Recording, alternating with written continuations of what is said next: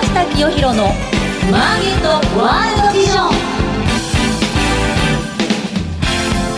おはようございます。菅下清弘です。おはようございます。アシスタントの道岡桃子です。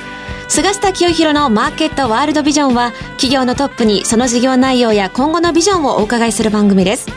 さて今日の企業のリーダーは証券コード6184東証一部上場株式会社鎌倉新書。代表取締役会長清水弘隆さんです。まあ今日はね、鎌倉新書、漢字4文字、非常にね、この新しい会社なんですが、はい、後ほど詳しくトップの方にお聞きしたいと思います。はい、それでは早速、菅下清弘のマーケットワールドビジョン進めてまいりましょう。世の中の情報通信産業革命に貢献する株式会社ビジョンの提供でお送りします。東証一部上場、証券コード9416ビジョンは、情報通信サービスのプロ集団です。海外渡航者向けの Wi-Fi ルーターレンタル事業グローバル Wi-Fi、訪日外国人客向けの忍者 Wi-Fi、さらには法人向け電話、OA 機器、インターネットインフラなど多様な情報通信サービスを手掛けています。モアビジョン、モアサクセスをスローガンに、世の中の情報通信産業革命に貢献する株式会社ビジョンにご注目ください。ウォッチザカンパニー。事業内容、業績や今後の展望について伺っていきます。改めまして本日のゲストは、証券コード6184、東証一部上場、株式会社鎌倉新書代表取締役会長、清水博隆さんです。よろしくお願いします。こちらこそよろしくお願いいたします。えー、清水社長、今日よろしくお願いします。はい。まず事業内容。はい。お仕事からお聞きしたいと思います。はい。名前が、あの、鎌倉新書っていう名前のものですから、よくあの、出版社ですかとか、本屋さんですかなんてよく言う。私ね、言われるんですね。出版社かなと思います。はい。はい、そうですね。あの、確かに、あの、以前はですね、あの、もっぱら出版を、事業を、まあ、やっておる会社でございました。ああ、そうですか。はい。私の父が創業した、主に仏教の本なんかを作る出版社だったんですね。私が、まあちょっとサラリーマンをしている時に、まあ父からこう手伝ってくれってことで、まあここに、まああの参画することになったんですけれども、まあその時にちょっと、この仏教書ということだけでは、まあ将来はもうないんじゃないかと、まあいうようなことで、まあ様々このどんな展開があるんだろうっていうようなことで、模索している時に、まああの、まあ仏教とかお寺とかと近い人が亡くなると、まあお葬式をしたり、それから日本はほとんどが一応、一応ですね、仏教徒っていうことなんで、お仏壇を買ったり、お墓を作ったりですね、すね。あの、されますと。はい、で、まあ、そこに個人消費の、まあ、マーケットとしてはですね、まあ、大体2兆円ですね。2兆円はい。まあ、あの、かなりニッチなんですけれども、個人消費の市場としてはかなり、まあ、大きな市場があって、まあ、仏教の本出すんだったら、まあ、まだこういった、その、マーケットに向けた本を出した方が、まだ売れるんじゃないかっていうようなことで、まあ、そういったマーケットの、その、事業の、まあ、葬儀社団だったり、石材店、はい、仏壇仏具店さん向けの、はい、まあ、情報の業界誌ですね、あの、ビジネス情報誌であったり、はい、あるいはそういった方々が販売促進のために使うような、はい、あの、反則ツールですね、あの、小冊子類だったり、はい、まあ、そんなものを作って、ええ、まあ、最初のうちはですね、まあ、仏教書からそちらの方にちょっと転換をして、まあ、その後に、あの、まあ、お客さんは、当時はもうずっと本を買ってもらってたわけですけど、はい、お客さん本が欲しいわけじゃなくて、はい、お客さん書いてある中身が知りたいんじゃないのと、そういうことは売ってんのは本じゃなくって、えー、まあ情報を売ってるんじゃないかと、うん、本っていうのはただの届け方の問題を言ってるに過ぎないんじゃないかと、ね、まあいうようなことで、まあ情報を売ってるというコンセプトから、まあ、あの、セミナー、コンサルティングを、まあ、やり出し、その後、まあ、ネットが普及して、まあ、インターネットでも情報を伝えるツールとして使えるんじゃないかというようなことで、はい、まあ、現在の、まあ、主力の事業の、まあ、いい葬儀、いい仏壇、いいお墓、まあ、こういったあの、ポータルサイトを、まあ、運営するに、まあ、至りました。なるほど。はい。で、まあ、これがどういった事業かって言いますと、はい、あの、今やっぱり特に都市部に住まわれてる方っていうのは、まあ、ご家族にもしものことがあってもですね、はいはい、まあ、一体どこでお葬式やったらいいんだろうかと。本当ですね。情報を持ってる方があまりにも、まあ、あの、多くない。はいしょっちゅう買ってるね、買い物であれば、まあ大体勘どころってあるんでしょうけども、はい。一生に一度の買い物ですから、そうですね。どこでお願いすればいいのかとか、あるいは料金が、あの、これ、高いのか安いのかとか、はい。もう、どうやって手順どうしたらいいんかとか。相場がわからないですね。全然わかんないですね。まあ、そういった方が今はこうインターネットが普及したので、ええ。こうまあネットでお調べになる方がまあすごく増えていらっしゃる、まあ、そういう中で我々がこう情報をまあ編集整理して、えーまあこういったあポータルサイトにまあ来ていただいてですね、まあ、ユーザーの方には情報を提供して、まあ、我々のサイトにアクセスをしていただいて 我々はあ事業者さんこの場所で葬儀屋を探してるんです。ということであれば、まあ、そういったえ事業者をまあご紹介をさせていただいたり。ああなるほどね、はい。御社のポータルサイトっていうのは主に今3つあるんですね、はい。その一つがいいお墓。はい。それからいいお墓。いい葬儀ですね。いい葬儀。それから、いい仏壇ですね。いい仏壇。はい。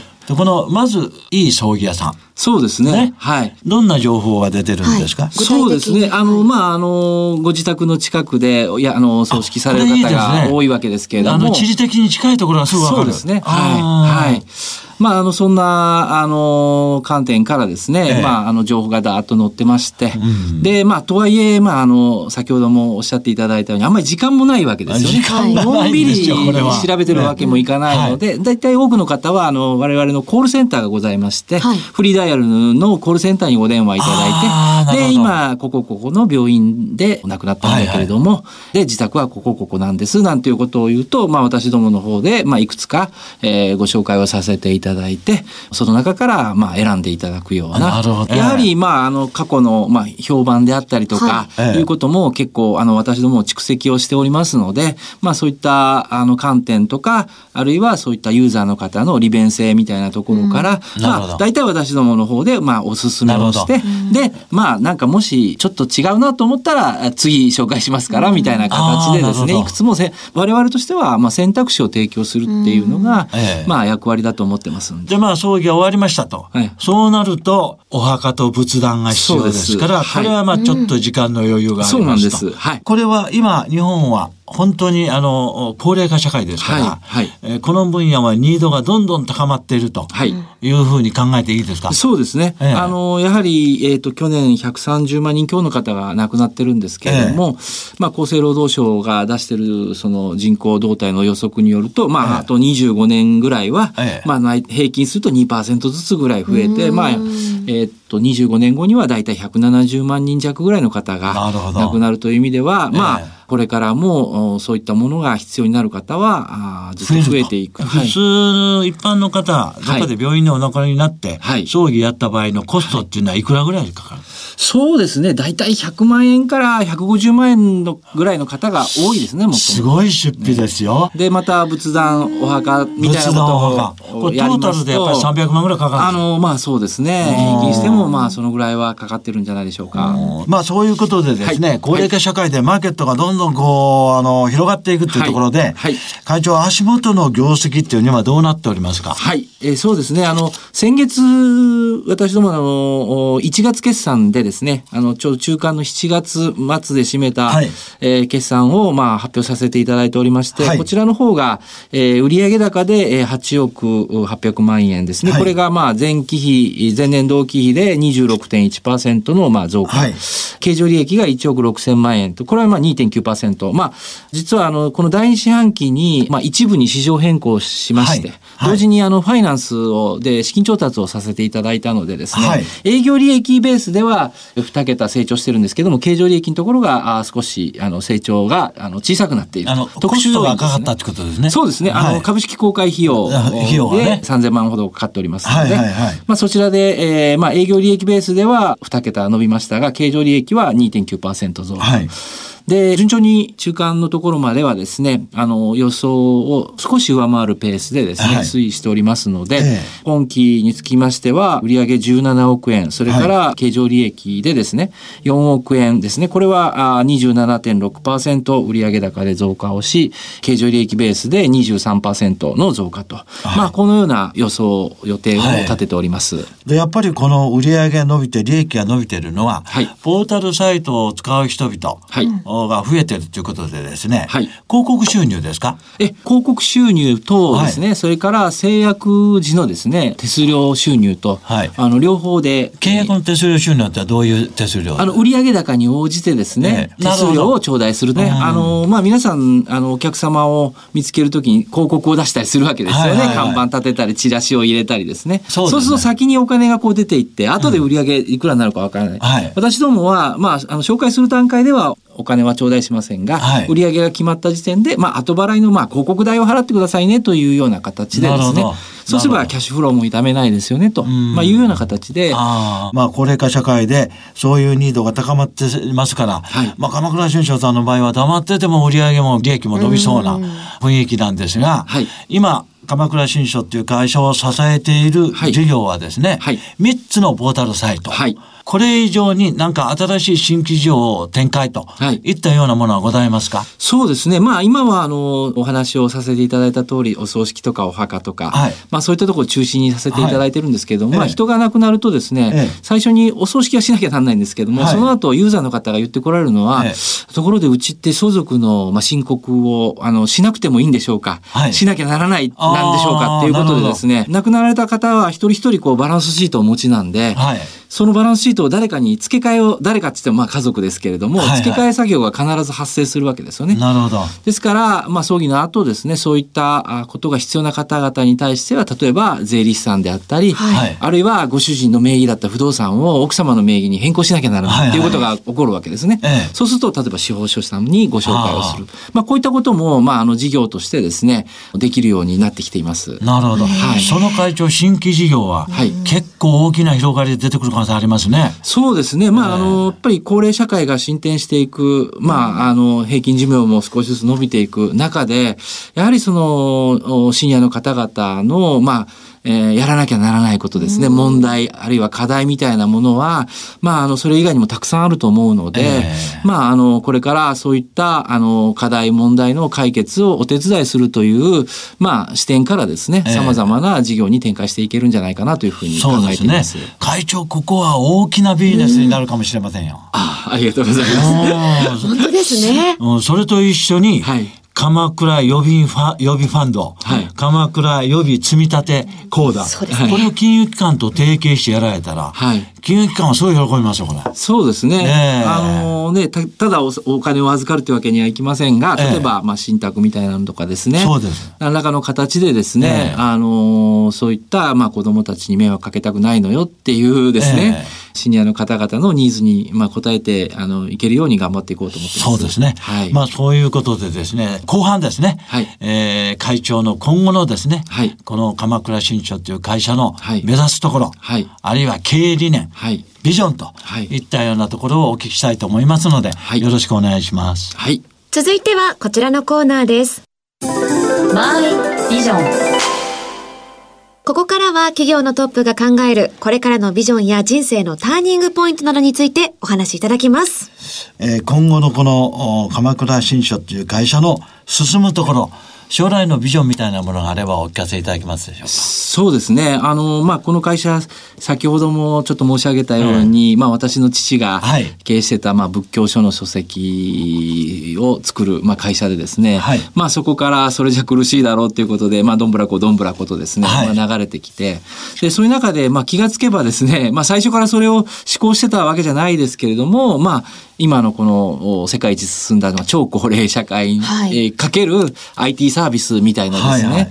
このですね、あの、国の中ではですね、まあ、最も、あの、なんか有望なですね、ええ分野でですね、はいまあ、あの、事業をさせていただけるっていう、まあ、幸運に、まあ、恵まれた。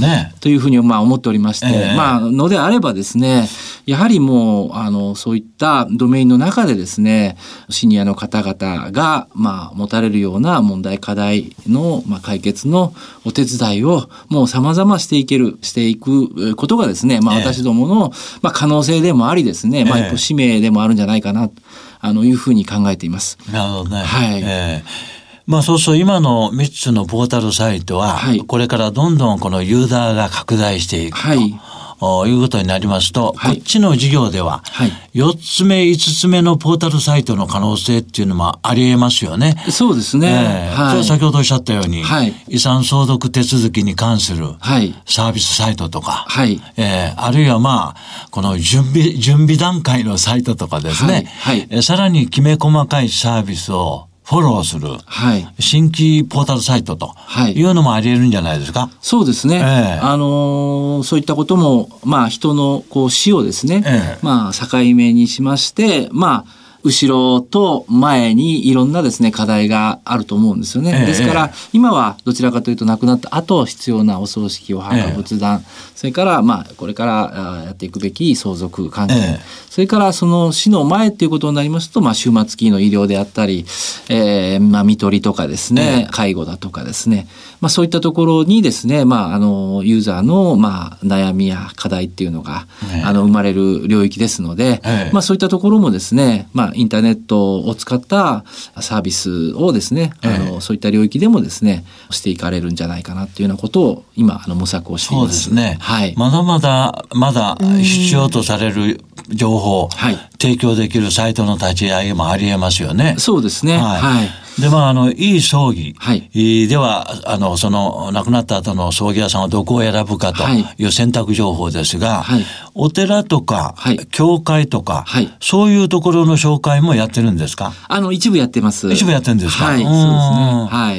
で亡くなった時はお寺とかキリスト教教会とか、その、おご家族が選びますよね。はい。でも、どこ、どこに行っていいかわからないっていう人も結構多いんじゃないですか？そうですね。ええやはり、あの、本当に、あの、ユーザーの方っていうのは、あの、本当に経験をしてないことを、ええまあ、あの、しかも短時間の間にですね、ええまあ、意思決定をしなきゃならないっていう、あの、状況に置かれてますんで、ええ。まあ、本当にそういう中でですね、まあ、最適なアドバイスが、まあ、あの、できるようにですね、あの、まあ、一生懸命努力をしているところですね。なるほどね。はい。それと、この事業を立ち上げられたはい。いきさつを、はい。あの、前半お聞きいたしましたが、はい。このポータルサイトを立ち上げて、このいい葬儀、はい。いいお墓、はい。いい仏壇はいを紹介するために、はい。御社膨大なデータ、情報が必要ですね。そうですね。これどういうふうにして集められたんですか？あのーやはりこの今インターネットのサービスがですね、ええ。私どもが、まあ、できるようになったのははい、もともと先ほども申し上げたように、あの、まあ、最初仏教書から、その、このマーケットですね、に向けた出版、それから業界誌なの、こう、業界誌なんかをですね、そういう業界誌を発行されたから、はい。あ最初にだからビッグデータがあったわけですね。そうですね。あですから、なるほど。あの、この葬儀社さんであったり、え仏壇仏具店であったり、石材店さんの中で、ええまあ、鎌倉新書を知らない方っていうのは、まあ、基本的にいらっしゃらないので、んあの、今度インターネットでこういうことをやりますんで、協力してくださいみたいな形でですね、ネットワーク作りをしたんで、まあ、あの、ゼロからスタートするよりも、まあ、皆さん、あの、えー話は聞いてくれるわけですよね。なるほどねインターネットでそんなことできんのかとは言われましたけれども、ええあの長年のね、信頼がある。るんですね。だから。いやいやそれねやっぱりそう私ねすごいですね。あのこんなデータをどうして持ってんだなと思ったんですよ。ええそうですねふ普通はみんな知らないじゃないですか。そうですね。もともとこういう方面の専門書、はい。専門雑誌、はい。これを作って情報提供されてたから、そうですね。ね、はいさあ会長のところは鎌倉新書っていう名前で普段から葬儀屋さんとか、はいお寺さんとか、はい仏具を作ってるところとか、はい接点がえ、あの、いろいろあったんですね。それでも結構閉鎖、まあ閉鎖的って言ったら怒られちゃいますけど、結構その誰でも話ができるような分野じゃないですよね。そうですね。ですから逆にこうニッチな領域なんで、えなかなかこう他の方は手が届かないというかですねえ、そうおいそれとややろうとしてもですね、ええまあ難しいところはあるんじゃないかな。たまたま私どもは、えーそういうところにまあ月間の情報誌なんかをですね、あの配っていたと配っておりましたんで、うんあの、まあできたと。特にちっちゃい会社が地域密着のですね、ええ。あの家族経営の会社が多いんですよね。ほとんどそうでしょうね。ええ。ですからその大手町の大きなビルの中に入ってるなんて会社はもうなくってですね。ええ。もう本当に小さい家族経営が中心ですので、なかなかそういうところに一軒一軒アクセスしていくっていうのは、まあ多分大変だと思います、いや、もう絶対難しいと思います。最初はね、会長といえどもね、このポータルサイトを作るのには苦労されたんじゃないかと思うんですよ。はい。あその家族経営のところころはね、相当長年の付き合いがあってね、信用されないとですね、そうですね乗ってこないと思うんですよ。皆さん職人ですからね。いやそういう方もいらっしゃいます。すごい強みですよね。長年培ってきたお父様からっていうのは。まあ、それがありますよね。鎌倉新書さんじゃないとできないことですから。まあ、そういう意味ではね、この鎌倉新書という会社は、非常に競争力があるっていう会社なんですよ。参入障壁が高いですわ。同じことを、鎌倉新書さんがやってる同じことを今からやろうと思ってもなかなかできないですよ、これ。そうですね。ねあの、まあ、本当に、あの、幸運だったのは、そういった領域で出版社をやっておったので、ええ。まあ、要するに業界内のネットワークと、それから出版社ということでコンテンツですね。うん。コンテンツが、まあ、たくさんあったっていうことが、まあ、あの、このインターネット事業をやるに際しての、まあ、強みになりましたし、そうですよね。あの、まあ、参入障壁でもあるのかなというふうに考えています。いや、どんな事業も、どんな会社もね、うまくいってるな、ということが評判になったら、はい。すぐそれを模倣してですね、第二、第三の会社が出てくるんですが、はい。今のお話をお聞きすると、簡単には鎌倉新書の真似はできないと。できないです。ええ。競争力抜群の会社だと。いうことが言えると。はい。そしてもう一つは、社会的に非常にニードが高い。はい。日本の高少子高齢化時代にですね。なので、社会的な評価も非常にこれから高まっていくんじゃないかと。はい。こういうふうに思われます。いなのでですね、御社は2015年の12月上場ということで、比較的新しい会社なんですが、もうすぐ東証一部になられたと。今年の7月に。今年7月に、はい。ということでね、東証も認める社会的意義の高い会社じゃないかなと、こういうことだと思いますので、まあ、あー一言で言うと、おいろいろおお困りの方、はい。えー大変だとい。う時にですね、はい。それをこのお助ける事業、はい。お皆さんのお手伝いを大いにやってる会社だと思いますので、えー今後ともお鎌倉新書がですね、はい。えー葬儀や仏壇やお墓だけでなく、亡くなられた方の家族のケア、あこれをいろいろやられるということになると、この事業の広がりっていうのはほぼ限りなくあるんじゃないかと思いますが、はい会長今後ますますですね、はい高齢化社会のニードに応えてですね、頑張っていただきたいと思います。はい今日はありがとうございました。こちらこそ、ありがとうございました。本日のゲストは、証券コード6184、東証一部上場、株式会社鎌倉新書代表取締役会長、清水博隆さんでした。最近海外出張が多くて、その度にスマホの通信環境に困っちゃうんだよね。それならビジョンのグローバル Wi-Fi がいいんじゃない？世界200以上の国と地域で使えるパケット定額制の海外用 Wi-Fi ルーターレンタルのサービス。でも料金高いんじゃないの？全然、とても手頃な値段だし、複数台でシェアもできるから、みんなで使えばさらにお得。セキュリティも万全よ。やっぱり東証一部上場、ビジョンのグローバル Wi-Fi だね。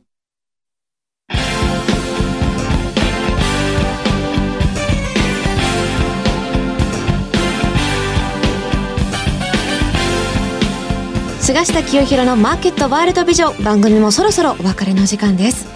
いや菅下さん本当におっしゃる通り、まあ、葬儀に関するいろんなことまだまだありそうですよね。ありますしね、本当にね経験した人ならわかるんですけど、ものすごい大変なんですよお葬式って。お金もかかるし。ええ。だから鎌倉新書は世の中の役に立ってる会社だと思いますよ。もっともっと広がりありそうですね、はい。次回の放送は11月27日朝8時35分からの予定です。ゲストにはテモナ株式会社代表取締役社長佐川隼人さんをお招きいたします。それでは次回もお楽しみに。世の中の情報通信産業革命に貢献する株式会社ビジョンの提供でお送りしました。